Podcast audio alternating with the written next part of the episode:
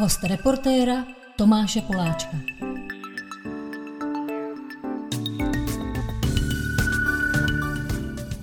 Dalším vzácným hostem u nás v Truhlářské ulici je malíř Daniel Balabán. Dobrý odpoledne. Dobrý, dobrý den.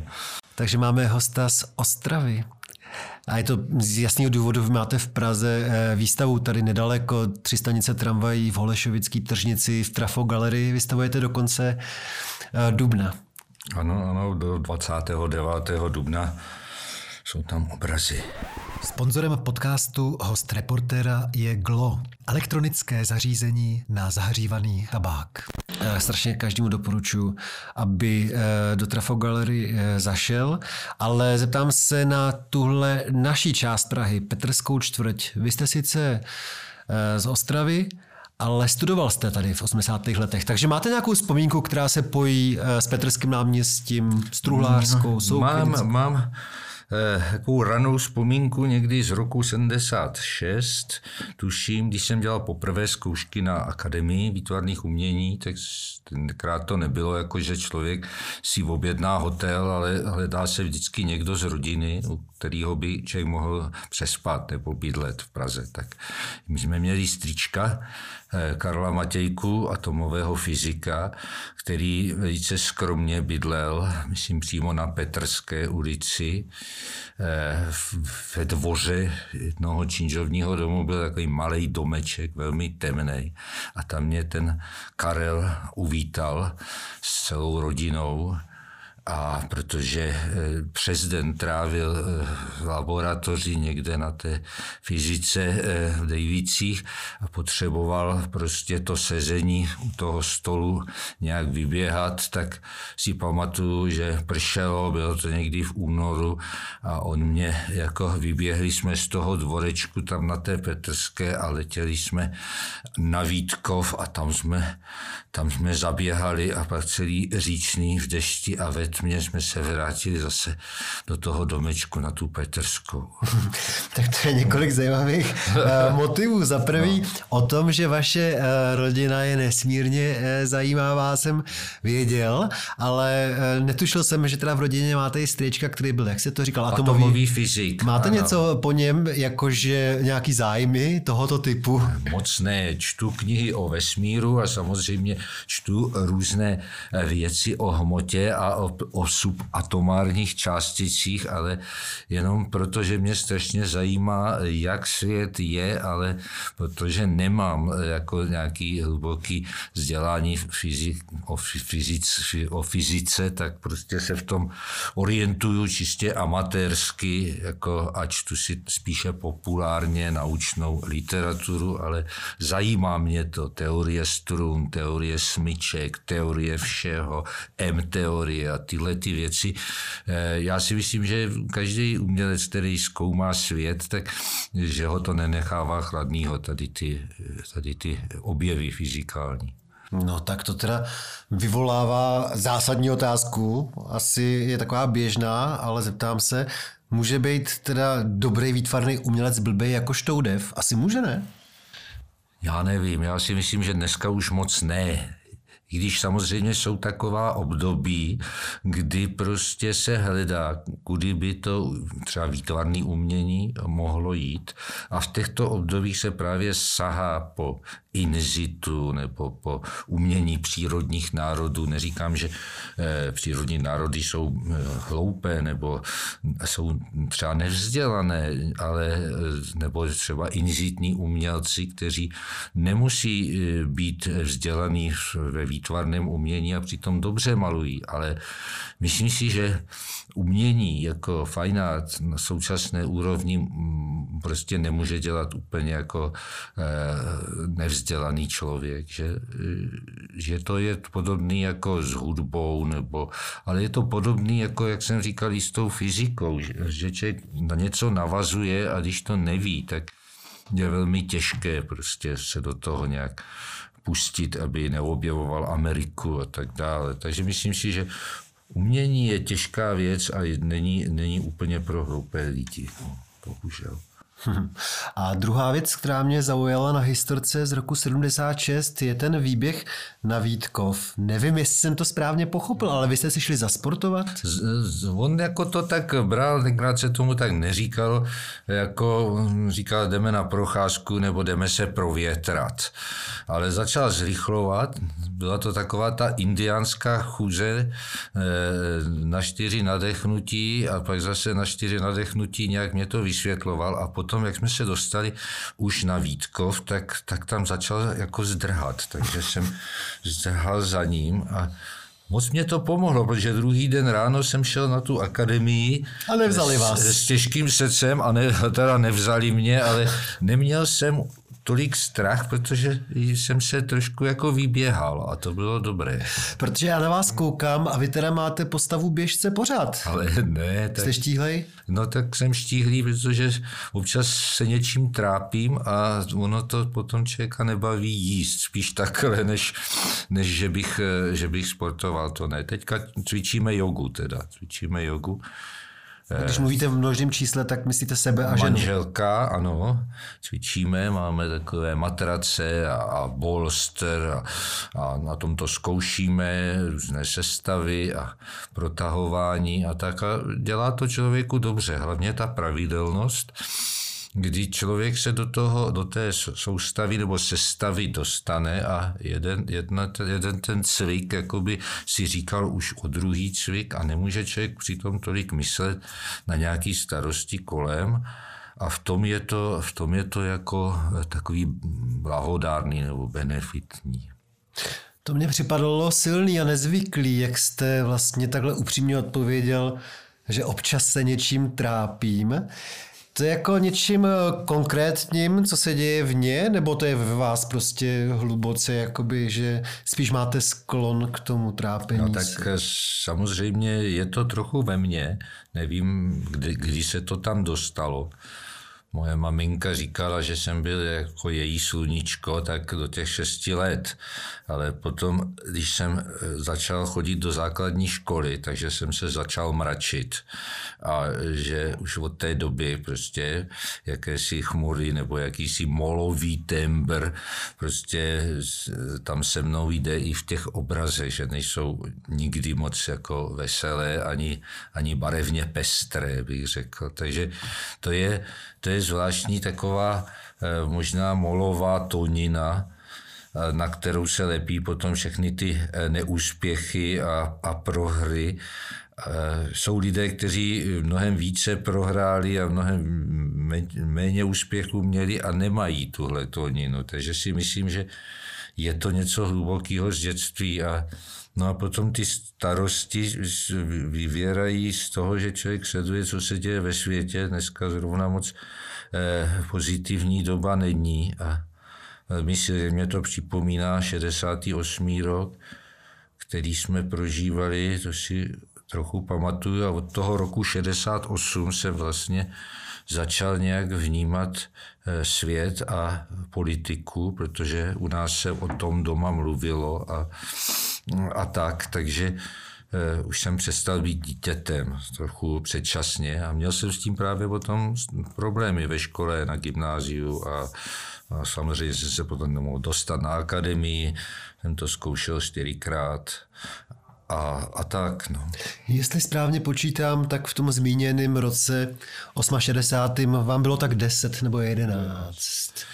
11. Pamatuji si, že jsme byli eh, na evangelické faře v Semtěši u Čáslavy a tam jezdili tam jezdili tanky od Přelouče na Čáslav ruský a my s bratrancem starším jsme si vylezli na střechu a taky jsme nemohli nic dělat, tak jsme jenom ty tanky jako sledovali, počítali jsme je.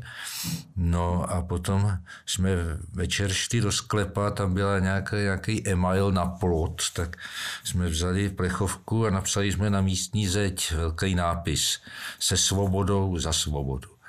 A dneska bych to asi nenapsal se svobodou, ale za svobodu bych asi napsal. Ale jestli si tam bylo jedenáct oběma, no, tak to je teda velká frajeřina, jestli žádný No dospělý... a to byla malá vesnice, skutečně pod železnýma horama, kde byli samí sedláci, kteří si tam velmi dobře žijou dodnes a mají tam tu zatáčku a když jsem se teďka díval nedávno na ten, na Google, na mapy, tak skutečně ještě fragment toho nápisu z toho 60. tam stále je je tam za svobodu. Možná by se to dalo to považovat za vaše první umělecké eh, dílo. Je to... Začínal jsem grafity. je to možné, je to možné. Samozřejmě jsem chodil do lidové školy, ale to jsem chodil vlastně až později, až vlastně od 12 vejš. Já jsem chtěl potom být fotografem, a mě zajímala víc fotografie v těch 14 a hodně jsem fotografoval periferii v Ostravě, dělal jsem si sám takový černobílý fotky do, těch, do toho formátu 30-40. Bylo to dost drahé, protože jsem neměl žádný příjem a tak otec mě tak jako věřil a občas mě koupil takovou obálku těch, eh, těch papírů fotografických. Pamatuju si, jak jsem to dělal celý noci a jsem to leštil na zrcadle nebo v leštičce a, a měli jsme takovou nástěnku na gymnáziu, kde jsem já a můj spolužák, vlastně starší spolužák, Igor Dvořáček, dneska, dneska učí na Ostravské univerzitě na medicíně. A tak s tím Dvořáčkem jsme tam dávali fotky, co jsme vyfotili a byli jsme na to hrdí a e, holky se na to koukali a byli jsme prostě dobří porci.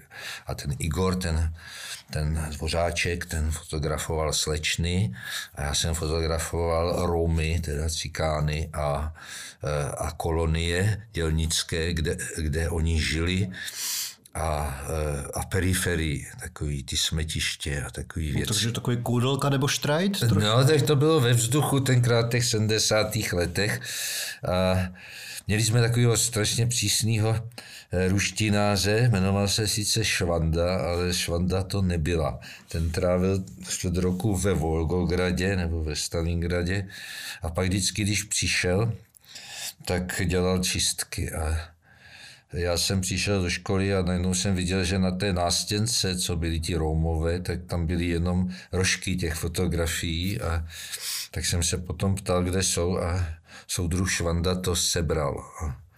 Tak jsem šel za soudruhem Švandou, zaklepal na kabinet najednou se otevřely dveře a když on mě viděl, tak zabouchl dveře. Já jsem mu tam dal ale nohu mezi dveře, aby nemohl zabouchnout. Já jsem říkal, jestli si chcete půjčit ty fotografie moje, tak to jste mě mohl říct, abych vám je sundal. Takhle se to poničilo. A on začal řvát a hodil teda tu slohu s těma fotografiemi a ty fotografie jeli po té chodbě toho gymnázia. Ty, ty soudružky, co tam drželi ten dozor, ty byly úplně stuhlí úplně. Takže takže jsem s tím měl trošku problém už tenkrát, že jsem provokoval tím, že jsem fotil to, to jak mě potom říkal zástupce ředitele, mě pozval na koberec a říkal mě, balabáne, co jste to tam, prosím vás, vystavil? Takhle se přece nežije v socialismu. A já jsem říkal, jak to, že se nežije v socialismu? Já jsem to vyfotil, tak to snad eh, je svědectví o tom. A říká, nežije. A jsem říkal, já jsem tady viděl tanky a takovýhle věci. Já jsem to trochu provokoval a říkal, tanky jste neviděl. A on říkal, no tak dobře, jak jsem neviděl. No.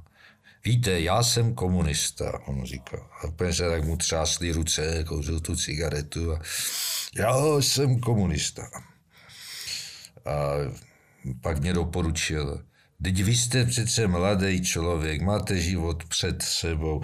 Eh, Znáte třeba malíře Jana Zrzavého? Ten dělá krásné věci. Tak tohle to dělejte a, a ne takový smetiště. Já jsem říkal, no možná, až budu tak starý jako Jan Zrzavý, tak třeba se k tomu dopracuju. No. Takže to byly takové doby, ty, ty 70. leta, kdy byly velké prověrky v té, na tom gymnáziu a na mě to tak dopadalo, že jsem tam měl pověst jakéhosi rebela. No tak ono není divu, hmm. vaše rodina teda byla evangelická a taky uh, taková odbojná nebo statečná. No. Uh, ve vaší rodině bylo několik artistů taky. Uh, o pár let později vlastně, zhruba, zhruba v té době, kdy jste tady zkoušel ty přijímačky na akademii, no. že jo, vznikala Charta. charta. Jinak samozřejmě většina posluchačů tohoto podcastu si vybaví vašeho bratra. To bylo, jak stejně jako vy jste můj oblíbený malíř, tak to byl můj oblíbený spisovatel. A to je ta vaše rodina, která je strašně zajímavá a možná obloukem bych se vrátil k tomu, co jste říkal, že ani ty vnější okolnosti současného světa nejsou úplně optimistický, protože ta vaše rodina měla co si společného s územím, s územím dnešní uh, Ukrajiny vlastně, že jo? To, když se vrátíme zpátky ještě o jednu generaci k dědečkovi a k strýcovi nebo k prastrýcovi, tak ty... Strýci i otci. Tak ty žili vlastně na území ano, oni se narodili, Ukrajiny. Ano, oni se narodili na, na Volini, což vlastně je území mezi, mezi Lvovem nebo ještě blíže Ludskem a Volíní nebo Žitomírem. Prostě je to spíše západní nebo střední západní Ukrajina. A tam můj dědeček Antonín někdy 20. letech eh, šel a dělal tam vlastně eh, faráře evangelického eh, české menšině v městečku, který se jmenovalo Český Boratín. Mhm. A ten Boratín byl vlastně jakoby předměstí, Luc, předměstí Luck, Lucku, města mhm. Luck. Tenkrát to bylo ovšem Polsko a potom to samozřejmě zabrala, zabrala Ukrajina eh, a je to teďka ukrajinské území.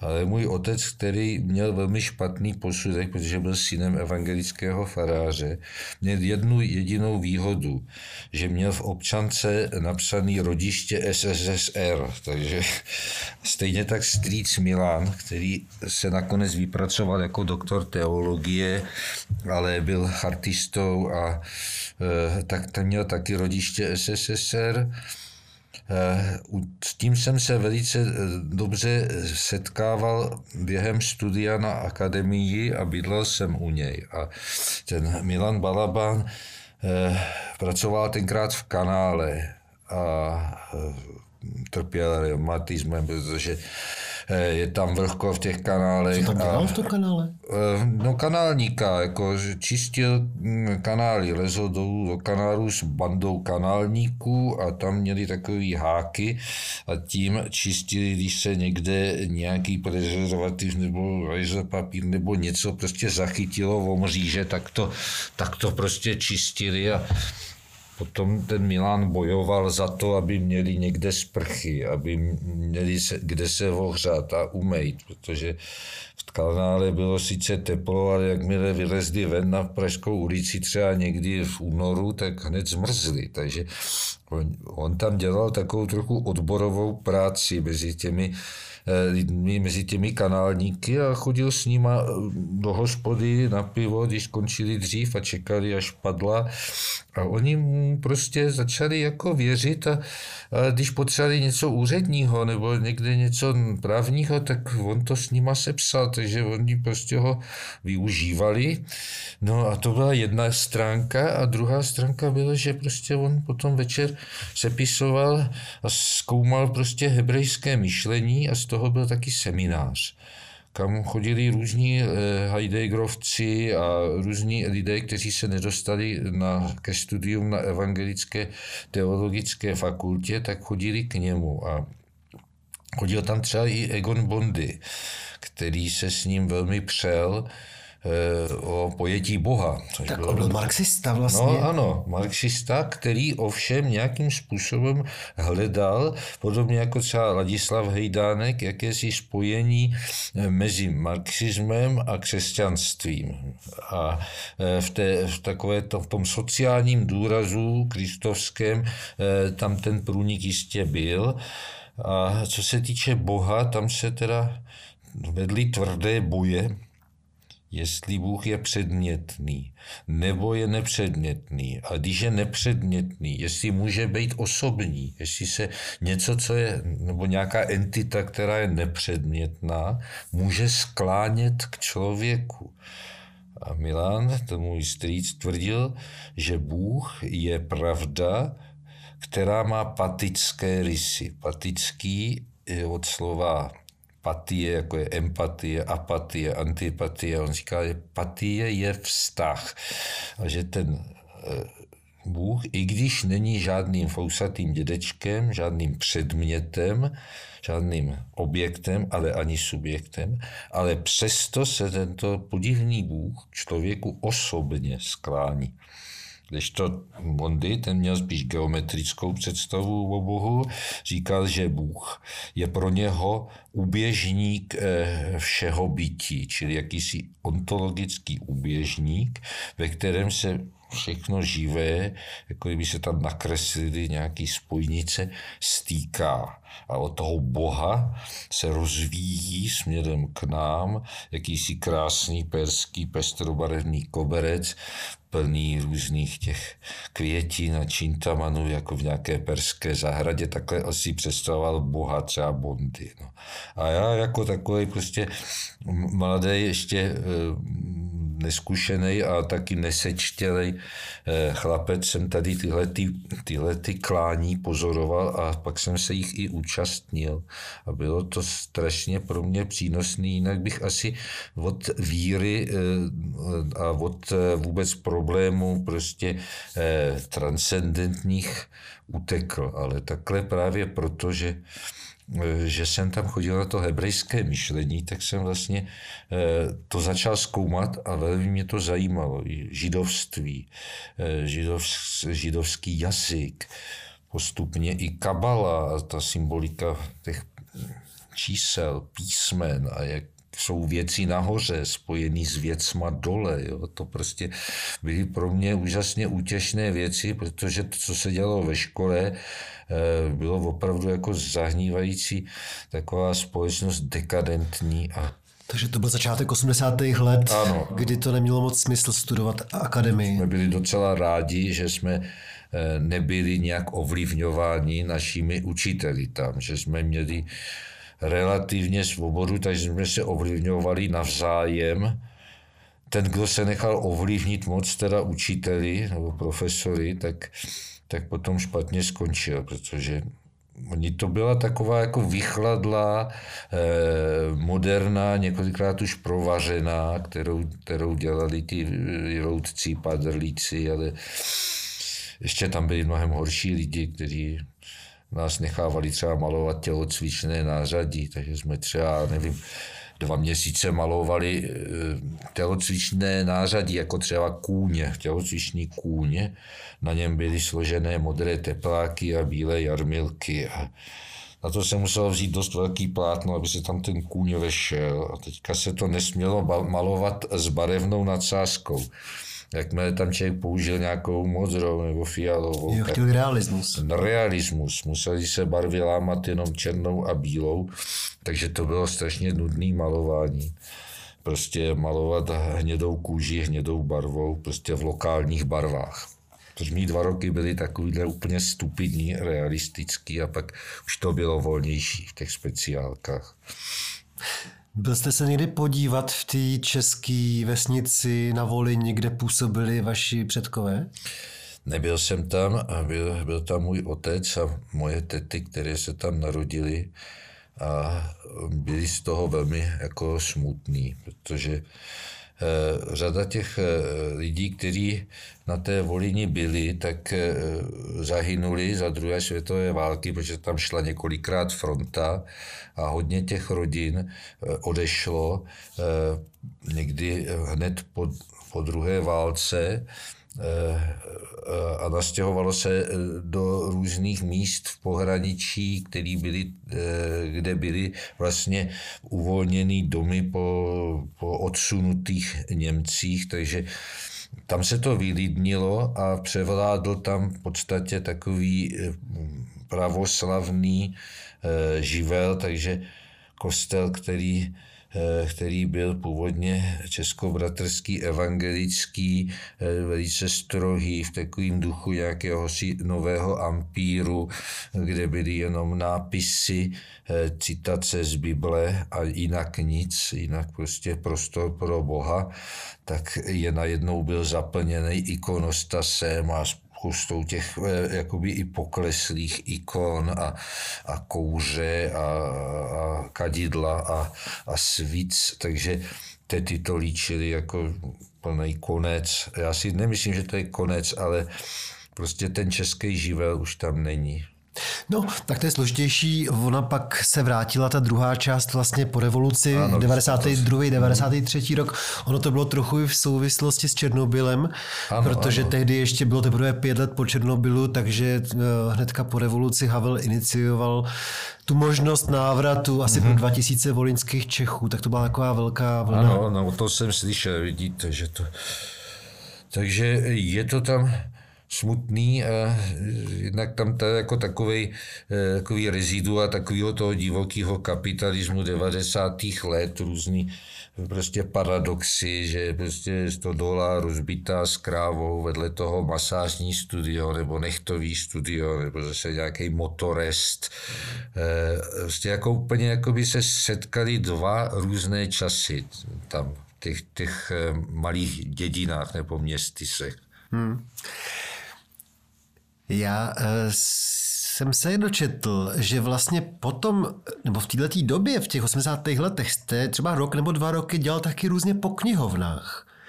Je to pravda? Ano, ano. To vám asi vyhovuje vašemu jako intelektuálnímu naturelu, že jste byl obklopený knížkama asi. No bylo to krásný, vlastně krásný období, kdy já, když jsem se nedostal na tu, eh, na tu akademii, kam jsem chtěl, tak tak jsem pracoval v různých obecních knihovnách, kde teda, protože jsem měl blbej posudek, tak mě moc nechtěli pustit eh, k lidem, abych je neovlivňoval třeba co se týče výběru. Takže začínal jsem od píky, že jsem byl jako taková děvečka pro všechno. Eh, přenášel jsem knihy, vysával jsem prach, věšel jsem záclony, a postupně jako viděli, že nejsem nějaký rebel, tak mě pustili do oddělení dětí, takže jsem půjčoval knihy dětem, kde jsem měl nadřízenou, která měla jenom devítiletku, já jsem měl nějakou jazykovou školu s nějakými státnicemi, co jsem dělal, ale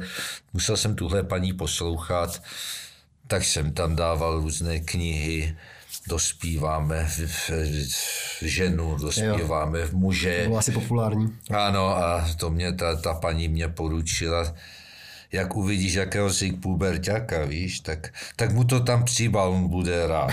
Jo? Takže tak, tak jsem tam občas přibalil něco, dospíváme v muže a potom mě teda pustili eh, do oddělení dospělých a to už bylo úplně perfektní. To stokrát lepší, než čistit kanály. To jo. což dělal teda váš strejda. Váš strejda, ale já se na to ptám z trošku jiného důvodu a je to samozřejmě takový kontroverzní téma. Jenom jsem si to dal do spojitosti s hodně diskutovanou osobností, která je z vašeho města nebo z vašeho regionu a která dělala tou dobou taky knihovníka. Myslím Jarka Nohavicu. Nevím, jestli vůbec máte chuť třeba mi říct vlastně, protože vy jste podobně i na tom věkově, já nevím, Jarek je o pár let starší. Trošku starší. Vlastně, ale jako jste z toho stejného města, oni si lidi často myslí, že Jarek Nohavice je z Těšína, on je Ostravách. Těšíně dělal v knihovně, podle mě, ale. Ano. Nebo tam pracoval. Čili sledoval jste ho nějak a uh, nějak vás zajímá ten současný spor o to, jestli Nohavica je uh, vlastně odsouzení hodnej nebo není? No, to je taková širší otázka, jestli může být eh, dobrý umělec a přitom třeba trošku jako malý člověk, eh, malý člověk, který píše třeba nádherné texty a dělá krásné věci, jak, jak to vlastně je. Já přesně nevím, já jsem s ním o tom nemluvil. E, jako, samozřejmě se mně to nelíbí. Jo. Já, já kdybych měl teda medaili i za, e, i za svoji tvorbu, tak bych ji samozřejmě vrátil, ale něco, něco tam je e, takového, nevím proč a nevím odkud, ale ne, tak co bych, co bych řekl, jako mně se jeho texty líbí, jeho, jeho písně, mají jakousi poetickou hodnotu, eh, vyjadřují spíše pocit než nějakou myšlenku. jsou hodně jakoby na té emotivní e, linii, kde to klepe na hřebíček přesně to, co, co chtějí ty sfrustrovaný ženy slyšet a je to tak nějak potěší, ale jako nějaká musím velká hloubka v tom není, ale tak ono se nečeká od písně, aby měla nějakou, vyjadřovala nějakou těžkou filozofii. Takže myslím si, že občas opravdu e, jsou lidé, kteří dokážou udělat udělecké dílo, které je silné a je vlastně na nich nejsilnější to jejich dílo a když člověk potom jde po tom životě, tak kolikrát jsou tam prostě věci, že ten člověk jakoby se ukáže, že byl v něčem jako, že to prohrával, nebo že byl prostě malý člověk, jak se říká. No. Když jsem třeba um, jednou navštívil v ateliéru někde v Pošumaví uh, Michala Richsteina, tak mu tam dopoledne burácel nějaký hard rock ze 70. let. Vy, když jste v ateliéru, tak máte ticho? No, většinou mám ticho, protože já učím ještě ve škole, takže jsem rád, když mám, mám ticho, a, ale někdy si, někdy si taky pouštím právě ty, ty 70. leta a, a, a, a, je, a dodává mě to energii. Co třeba? No, to může být jako bouví, to můžou být kleš. No, to může... však jo, tady, tady, tady ty punky moc ne, protože na tom vyrostli moji synové, kteří oba trochu dělají hudbu, a takže jsem se toho naposlouchal před 20 eh, lety eh, hodně punku, takže já spíš opravdu ten rok 70. let já nevím, Zeppeliny hmm. a, a takové věci, Deep Purple a hmm. tohle. Hmm. No a nebo potom z, z irský a skotský balady nebo i lidové písničky instrumentalizovaný, to má taky velkou energii, ty irský, dublinský a tak. Mm-hmm. To se mně hodně líbí. Když říkáte, eh, synové trochu dělají hudbu, tak to trochu, to mě zajímá, jakože fakt mají nebo měli nějakou kapelu, kapelu, která aspoň na Ostravsku třeba byla známá? No, já nevím, jako v té, na té punkové scéně v podstatě eh, Jedna se jmenovala Zvoňte na poplach, ale někde na benzónu by se to našlo, to byl ten starší syn, on dělal takový anarchopunk mm. ve stylu Petrograd a tady tyhle ty mm. skupiny. Bylo, mělo to hodně takový jako anarchistický texty, ale dobrý. No a ten druhý syn dělá takovou ambientní hudbu, spíše postrok se tomu říká která nemá, eh, nemá zpívání, je to bez slov, ale je to, je to v podstatě takový minimální, opravdu něčem ambientní, jsou to takový jeden, dva riffy, který nějakým způsobem se modifikují a eh, ten, eh, ta skladba má takový nějaký charakter podstatě charakter skladby, čili člověk se do toho zaposlouchá. A ale zajímavé je, že tyhle ty věci, které jsou víceméně hudebně abstraktní, mají většinou konkrétní názvy, protože ten syn a jeho žena, s kterou tuhle tu hudbu dělají, tak mají rádi periferie, příměstské lesy, staré tramvaje, staré, staré zrušené fabriky, který, který prostě mapujou. A podle toho jsou potom i ty názvy těch písní. Třeba taková velice krásná Eh, zvukomalebná skladba se jmenuje Prší na stroje. Ale, ale to je přece strašně blízko k tomu výtvarnému umění, ne? Tam taky abstraktní malbu často velmi konkrétně. Ano, eh, konkrétně člověk nazve, jo? Čímž toho diváka jakoby trošku nasměruje k tomu přemýšlení, jo?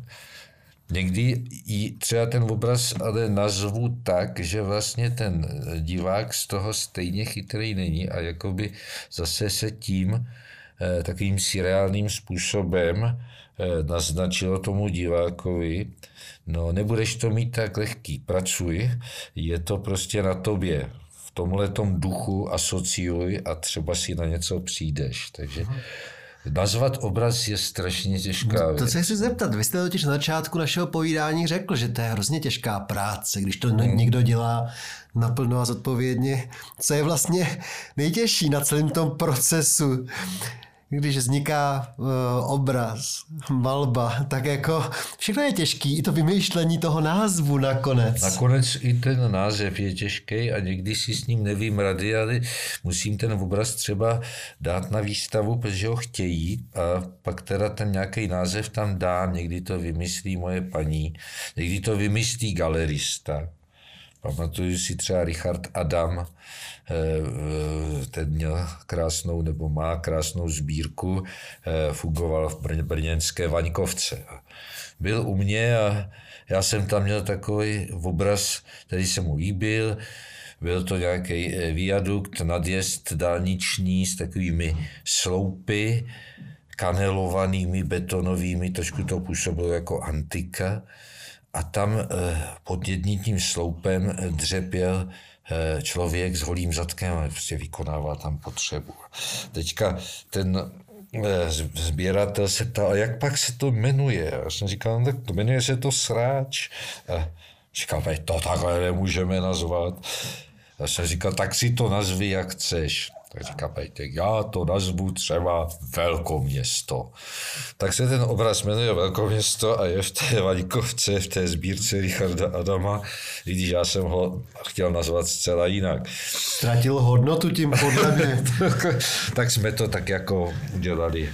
Korektně jsme ho nazvali. No, nevím, nejtěžší na tom pro mě je jakési, jakási závěrečná fáze té malby. Eh, nikdy není tak těžké ten obraz začít, jako, jako ho dokončit. Dokončit obraz, dokončit, ale ne vykončit, jak se říká, Poláci říkají vykončit, a když je člověk vykončený, tak to znamená, že, že vlastně je to skažené. Člověk to musí dokončit, ale nechat to otevřený. A během té malby na tom hledám takový okamžik, kdy mě ten obraz začne mluvit eh, a, a já přesně nevím, co mě říká. Někdy skutečně nevím, proč, ale je to takový okamžik, kdy začne se nějak ten obraz projevovat. Jako by si říkal, už to nechej.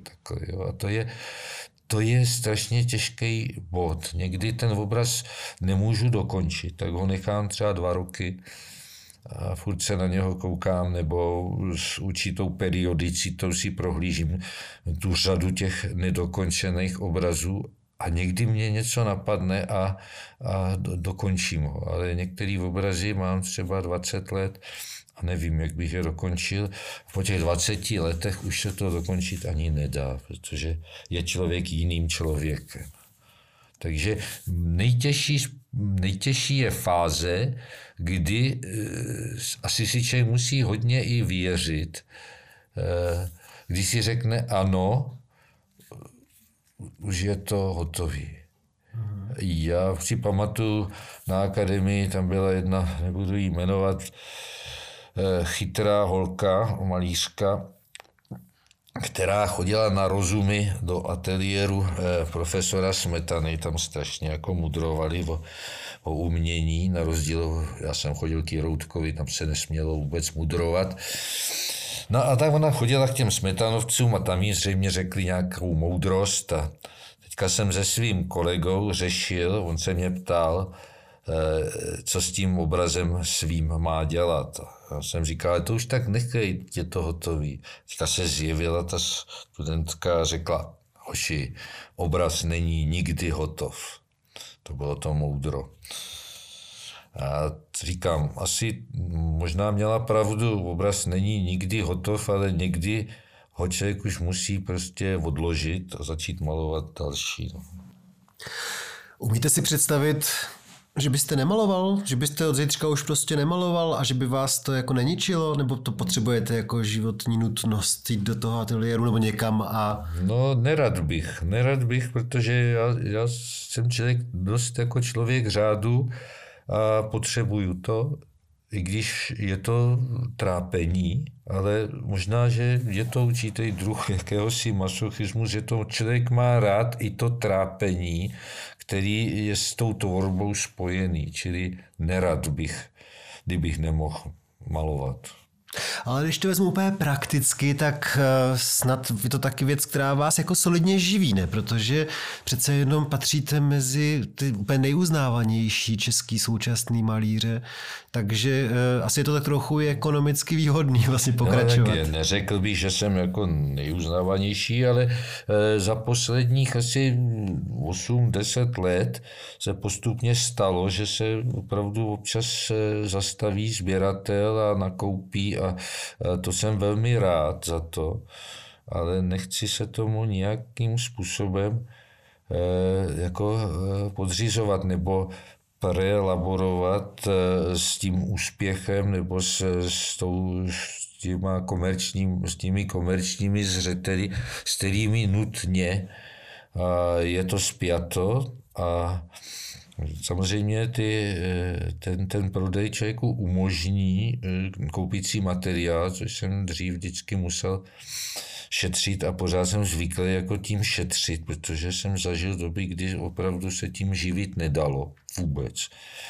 A teďka to je taková zvláštní doba, to, ono to není dlouho.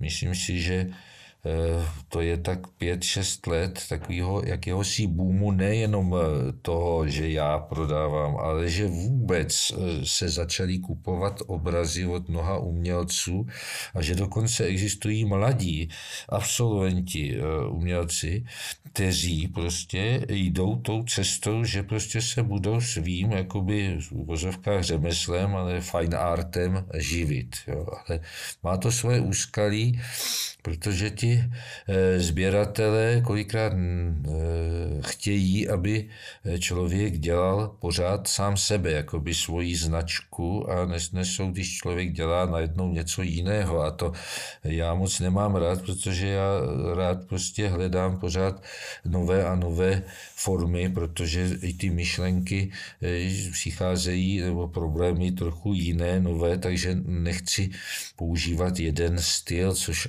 asi vůbec není možný dneska.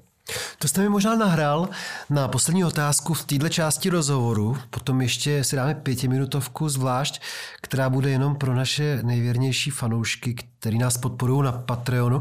Ale eh, na tomhle byste právě mohli ukázat, eh, o čem teďka mluvíte, jestli to divák může zaznamenat na té výstavě, která právě až do konce dubna, jak jsme říkali, probíhá v tom trafu, tady v Holešovicích přes řeku, jestli tam vlastně vidí to, jak se vyvíjí vlastně ty vaše uh, motivy nebo to, jak se mění ta vaše tvorba?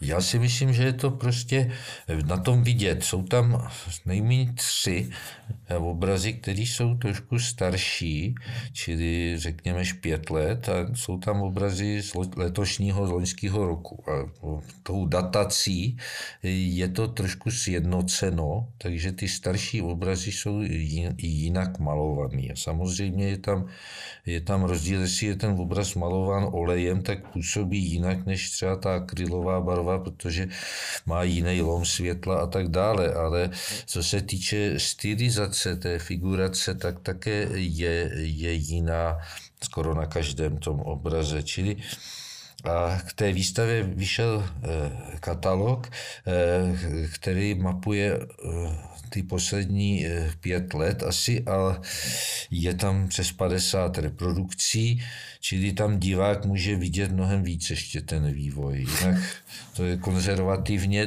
docela sestavený, tak jak to, jak to chtěl kurátor jako magister, magister Kudrna, který to vlastně sestavoval a snažil se vybrat takový jako silný solitéry, spíše temné a aby, aby to nebylo rozstřelený, protože ten prostor tam není jednoduchý a musí se ty obrazy vybrat tak, aby, aby šli k sobě. Trošku si myslím, že to působí maličko jako smutně nebo v něčem i, i tak jako ponuře existenciálně, protože jsou tam obrazy hodně s temnými barvami Nicméně třeba mladým lidem, jak mám zkušenost, to nevadí, protože třeba mají rádi právě takové jakoby temné, eh, trošku hororové hm, polohy. Mě jenom pobavilo, před pěti minutama jsem měl pocit, že uděláte pár obrazů do roka s tím vaším váháním, jestli už promluvil obraz a je hotový. A jako, jestli říkáte, že tam je 50 reprodukcí za posledních pět let, tak to... Je to, já tak docela hodně. každý den, takže eh, a, eh, snažím se, prostě je to, je to taková moje životní cesta. Jo? A, eh, takže jsem dost jako na tom závislý. 50 obrazů za rok, eh, za rok ne, ale tak za pět let není moc. Třeba takový Francesco Clemente, eh, jeden z těch slavných 3C, té italské transavangardy, trošku starší než já, tak ten dělá 300 obrazů za rok. No, protože má 15 kolegů, kteří to malují za něj, ne? No, tak jistě je tam, že využívá třeba i e, různé indické lidové malíře, kde jim přesně řekne, co kde mají namalovat a mm, jistě je to určitý už workshop taky, no, to je hmm. pravda. No, teď tam naproti galerii, kde vystavujete, má ateliér Jan Kaláb. Ano. A tomu taky v tom ateliéru, a je to věc, která se ví která je přiznaná, pomáhá několik asistentů, takže oni jsou schopni udělat za měsíc hmm. 8, 10 uh, obrazů v takovém týmu. Hmm. Že jo. To se týká hodně té generace, která vzešla z grafity, tak najela, najela na to, tenhle ten systém, hmm. že pracují v, no. s týmem lidí. No, no i to graffiti, když se dělá třeba nějaký velký pís, tak se rozdělí a, a oni prostě to udělají rychlejc. No, takže to já znám, nebo když se dělali vlaky, takzvaný whole car, celý, celý třeba vagon se musel udělat rychle, protože než, než, než se objevila železniční třeba nějaká četa, tak to měli rozplánovaný ty grafitisté a vymakali na ten peron a prostě bylo to v cukuletu.